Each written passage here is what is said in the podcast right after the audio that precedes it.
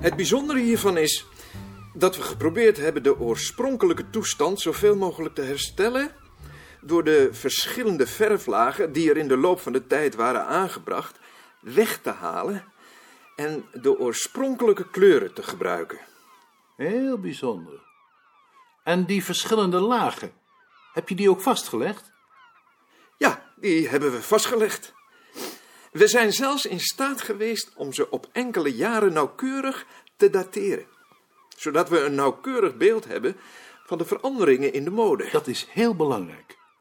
En wat dan zo aardig is, is dat je dan stuit op allerlei bewoningssporen. Zoals dit bijvoorbeeld. Deze zwarte uitholling, horizontaal. Een segment van een cirkel. Ongeveer 75 centimeter boven de grond. In de tegels van de schoorsteenmantel. Hier heeft de pook gehangen. Dat is heel aardig.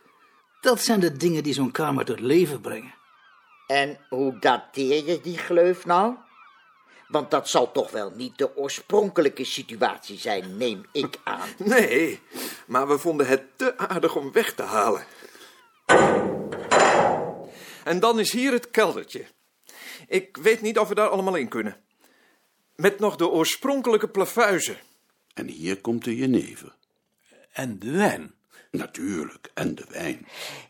Ik heb de indruk dat Van der Land en Koning oneerbare bedoelingen met deze ruimte hebben. Voorzitter, ik maak ernstig bezwaar tegen de voorstelling van zaken van de heer Sluizer. De bedoelingen van de heer Koning en mij zijn juist zeer oorbaar. Wij hebben zojuist besloten om na onze pensionering in deze panden te gaan wonen, ten einde er als commissieleden op toe te zien dat ze op de meest waardige wijze voor het nageslacht worden bewaard. Hé, hey, Tjitske, je bent vroeg. Hoe was de verhuizing? Oh, dat ging wel goed. Dit is de Stefanotus die Nicolien voor je gekweekt heeft. Goed. Er moet veel licht en frisse lucht hebben. En het beste is dat je de pot op een eilandje in het water zet, zodat het water de pot niet raakt en veel sproeien. Ja. Ik ben wel benieuwd of hij bij jou gaat bloeien. Bij ons bloeit hij nooit. Geen enkele plant bloeit bij ons.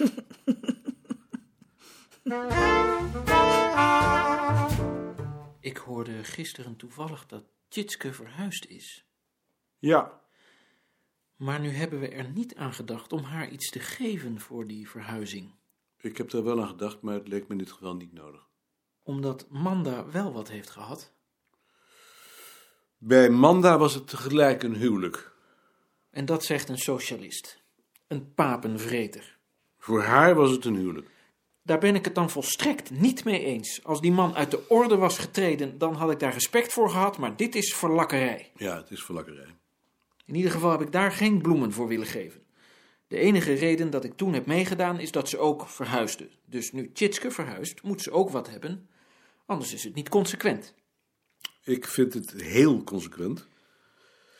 Voor Tjitske verandert er niets. Die is al eerder verhuisd trouwens, terwijl voor Manda haar hele leven veranderde. Daar weet ik niets van, wat er voor Tjitske verandert en daar wil ik ook niets mee te maken hebben. Ik heb de indruk. Heeft hij dan wel eens verteld hoe ze daar in de staatsliedenbuurt woonde? Jawel, maar dat maakt zo'n verhuizing nog niet tot een feest. Daar heb ik niets mee te maken of het voor Tjitske een feest is. Het gaat erom dat als de een wat krijgt omdat ze verhuist, dat de ander dan ook wat moet hebben. Maar voor Manda greep het veel dieper in. Dat weet ik helemaal niet en dat kan ik ook niet beoordelen. Daar geef ik geen bloemen voor. Dag Maarten.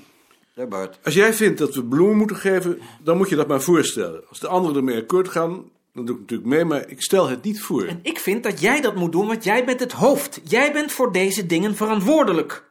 Ik voel me in dit geval dus niet verantwoordelijk. Hebben jullie het over Tjitske? Bart wil bloemen geven voor de verhuizing. Dat heb ik niet gezegd. Ik vind dat jij dat moet voorstellen. En ik stel het niet voor, maar als jullie er behoefte aan hebben, dan doe ik natuurlijk mee. Maakt mij niet uit. Hoe was je vakantie? Wat je vakantie noemt. Maar je hebt mooi weer gehad? Nou, mooi weer. Toch wel een harde wind. Zijn jullie nog aan het strand geweest? Eén of twee keer. De wind was te hard voor het stand. Thuis gebleven dus. Beetje in de beschutting van de garage. Ik heb nou een oude dame ontmoet, een vriendin van de moeder van Heidi. Die heeft hetzelfde als wij. Ook altijd moe. Dus we denken nu toch dat het een virus is. Het zal wel een virus zijn.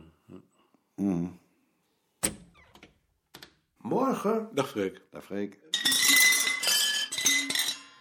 Eh, Moet hier nog melk zijn? Voor mij niet. Half liter karne graag.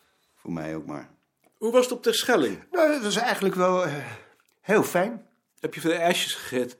Hoezo? Schoonmoeder zegt altijd, als je geen ijsjes meer kunt eten, dan kan je, dan kan je beter ge- gepiept zijn. Die schoonmoeder van jou lijkt me een eh, heel bijzondere vrouw. Die heeft al menig opmerkelijke uitspraak op haar rekening. Dat is ze ook, ja. Heb je nog iets gemerkt van de plannen om het autoverkeer op Terschelling aan banden te leggen? Ja, toch wel. Die boer op wiens erf ik stond was eh, razend. Hé, dat begrijp ik toch niet. In het plan was nu toch juist bepaald dat de inwoners van het eiland wel van hun auto gebruik mogen blijven maken? Het was ook meer gericht tegen de Waddenvereniging. Hij vond het onverteerbaar dat de heren die in Amsterdam wonen en daar vergaderen, van daaruit beslissen dat er op de Schelling geen auto's meer mogen rijden. Is dat wel zo? Het is toch de gemeenteraad geweest die dat beslist heeft? Maar onder druk van de Waddenvereniging en met maar één stemverschil. Maar toch met één stem verschil. Toch heb ik er wel begrip voor. Ik vraag mezelf ook af of je met één stemverschil wel zo verstrekkend besluit mag nemen. Ik heb daar ook wel begrip voor, maar het is wel de vraag of het belang van de heren autobezitters een democratisch belang is. Ik heb daar ernstige twijfels over. Ik ben even de balk. Dat is het punt niet. Dat zou je van elk belang kunnen zeggen. Ah, dat ben ik toch niet met je eens? Dag Jantje. Dag Maarten. Jaap, heb je een ogenblik? Mhm. Het congres van Elshout. Ja, Eh, daarvoor moeten nog twee zaken geregeld worden. wat is dat ook weer voor congres? Een internationaal congres van verzamelaars van liedjes en rijmpjes op Kweekhoven bij Breukelen in juli. We moeten nog beslissen over de excursie en er moet nog iemand openen. Voor de excursie denken we aan een vaartocht naar Amsterdam met een bezoek aan het bureau en een lunch of een rijtour rond de Loosdrechtse plassen. Dat hangt van het geld af. Daar zie ik niks in. Met buitenlanders moet je naar Krullenmuller en Van Goghs. Aan wie had je gedacht voor de opening? Hebben we daar dan geld voor? Dat geld is geen punt. Heb je al iemand in je hoofd voor de opening? Nee, het beste zou natuurlijk iemand van het bestuur van het hoofdbureau zijn. Die kun je daar niet voor vragen. Mensen die liedjes verzamelen, daar maken we ons alleen maar belachelijk mee. Dan iemand van de commissie. Dat zou dan Kater moeten zijn. Kun je het zelf niet doen? Namens het hoofdbureau? Waarom niet? Die buitenlanders weten dat toch niet. Als jij zegt dat je namens het hoofdbureau komt, dan geloven ze dat. Doe jij het maar. Ik kan niet in juli. Goed. Dank je. Linksom.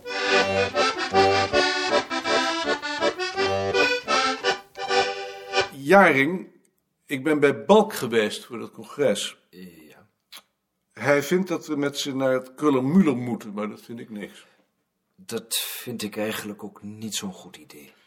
Daar stuurt het hoofdbureau zijn gasten altijd heen, waarschijnlijk uit een behoefte om hun beeld van een plat, nat landje zonder cultuur te corrigeren. Daar ben ik ook bang voor. En daar hou ik juist van, van zo'n landje. Is daar niets aan te doen, denk je? Naast ons neerleggen. We leggen het naast ons neer. Balk is er zelf toch niet, dus wij hebben de verantwoordelijkheid. Hij wil bovendien dat ik het congres open namens het hoofdbureau. Ik wil dat wel doen, maar niet graag en alleen als jij daar geen bezwaar tegen hebt. Nee, waarom zou ik daar bezwaar tegen hebben? Ik vind het wel prettig zelfs. Goed? Rechtsom. Hoe, hoezo? Dat is natuurlijk het bezwaar tegen ieder democratisch besluit: dat de minderheid door de meerderheid gedwongen wordt om zich bij haar beslissing neer te leggen.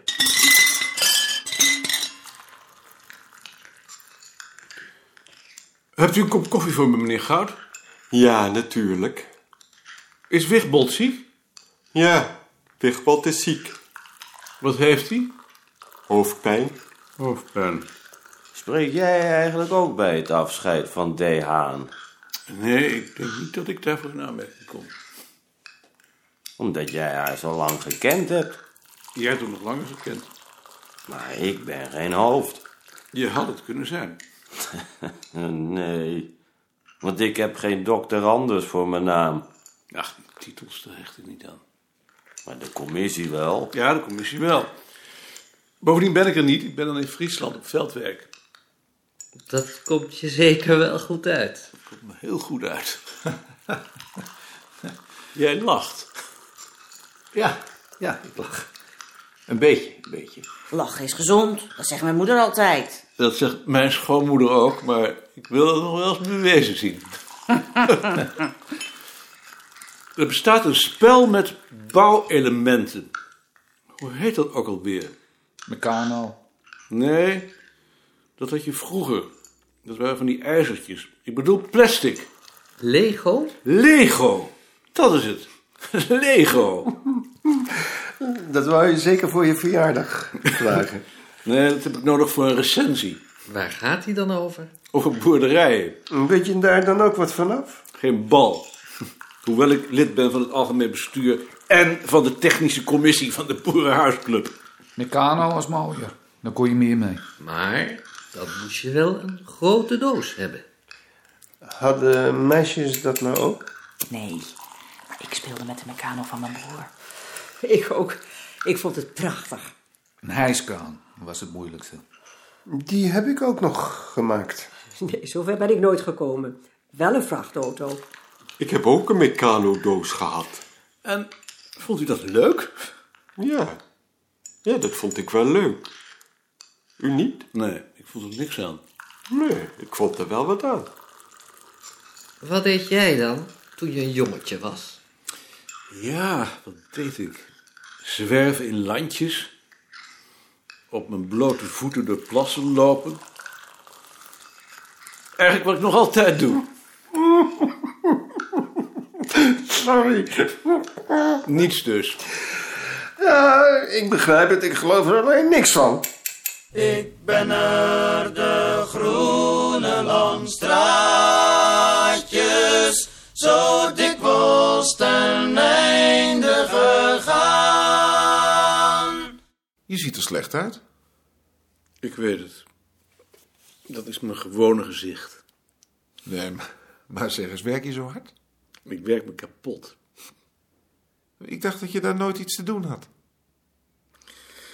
Dat is dan een misverstand. Werkt hij echt zo hard? Hij werkt idioot hard. Maar het helpt niets als je er wat van zegt. Het zijn meer die geforceerde sociale contacten.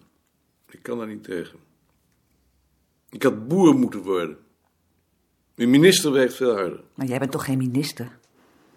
bij wijze van spreken. Waar heb jij het dan zo druk mee? Ik ben bezig met drie onderzoeken. Ik moet vier mensen opleiden. Ik moet een nieuw tijdschrift beginnen. Ik heb op het ogenblik 15 boeken liggen die ik moet bespreken.